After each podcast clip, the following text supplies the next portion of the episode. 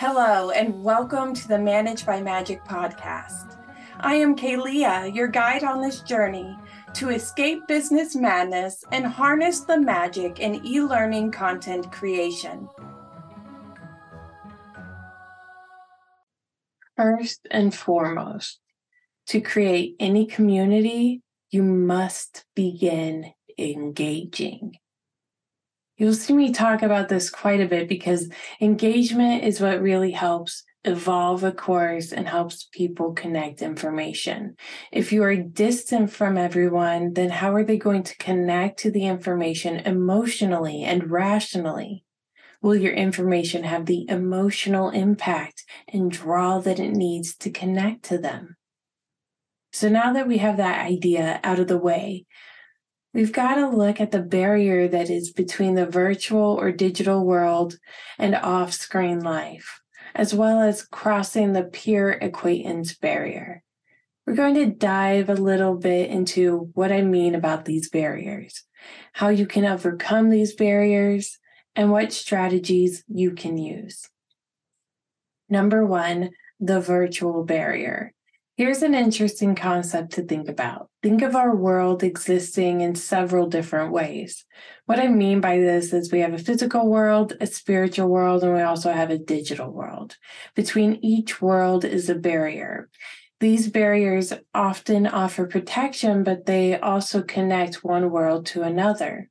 So when I say barrier, I mean that there's a physical barrier that prevents interaction between two worlds or it meters that connection at least. The funny thing is, we have access to this digital world thanks to our barriers. Phones, computers, any types of technological devices, our connection to the digital world, our own metaverse, has now become more accessible on a regular and consistent basis. However, this doesn't remove the barrier, it just brings the barrier closer to us if the majority of people cross this barrier all the time, why is it so hard for students to cross that barrier in order to interact with one another? There are a few thoughts on this when we look into social theories. One idea is that it's hard to connect to someone that you can't see. Virtual communities have existed for years, though.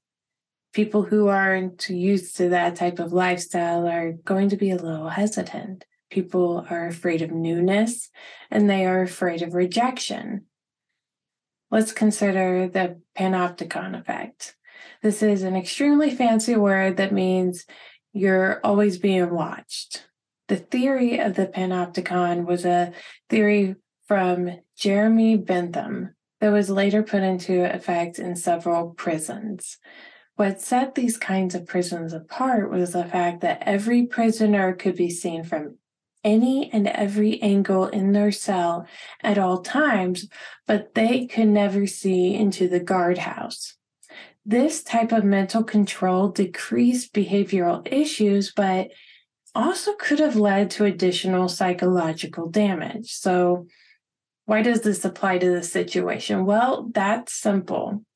During video calls, we share our spaces with people on a regular basis and sometimes without a break that's going to really make you feel watched. There is a sacredness to our spaces. They are part of who we are and they show our lives in stark contrast to whatever is going on in the class.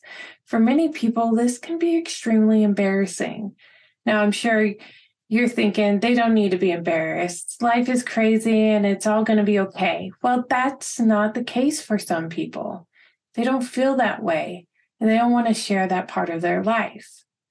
We need to keep in mind that a lot of this feeling is caused by an already existing digital world blooming when we had the pandemic. People everywhere now have to share their homes all the time. These types of things invade barriers that we've had for years. So, yeah, some people are going to be pretty uncomfortable that doesn't mean that we don't have them contribute or that we don't find ways to interact with them on a regular basis. Just because we can't see somebody's face doesn't mean they aren't there. One of the best ways to cross the divide, to break the barrier between the digital world and the physical world, is by housing events. One thing many companies do to help their employees connect connections across these borders is they still have several different events throughout the year that the employees are actually paid to attend. These types of events give employees a space to have a break, maybe play some games, and just get to know one another. You can do the exact same thing as part of the class. Plan social days that allow people to get to know one another. Maybe have a few icebreakers ready just in case, and maybe prepare a few games. Take a look at Jackbox. This is a great way to help your students connect to one another inside the classroom. To help your students connect outside of the classroom in CourseSpace, you can create connection spaces or post on social media.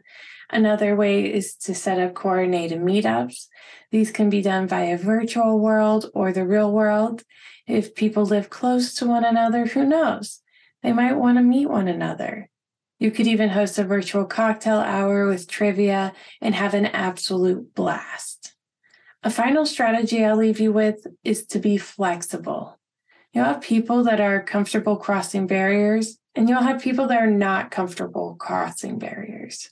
To best serve your ghost students, make sure that you're commenting in chats, mentioning them during the class, and also helping your students engage with their fellow peers that are not as communicative. The goal is to create an engaging, supportive, and caring community that fosters a positive learning experience inside and outside of the classroom. Thank you for joining me today. Subscribe to stay updated as I will be back each week with more tips, tricks, insights, and overall motivation that will help you in e learning content creation.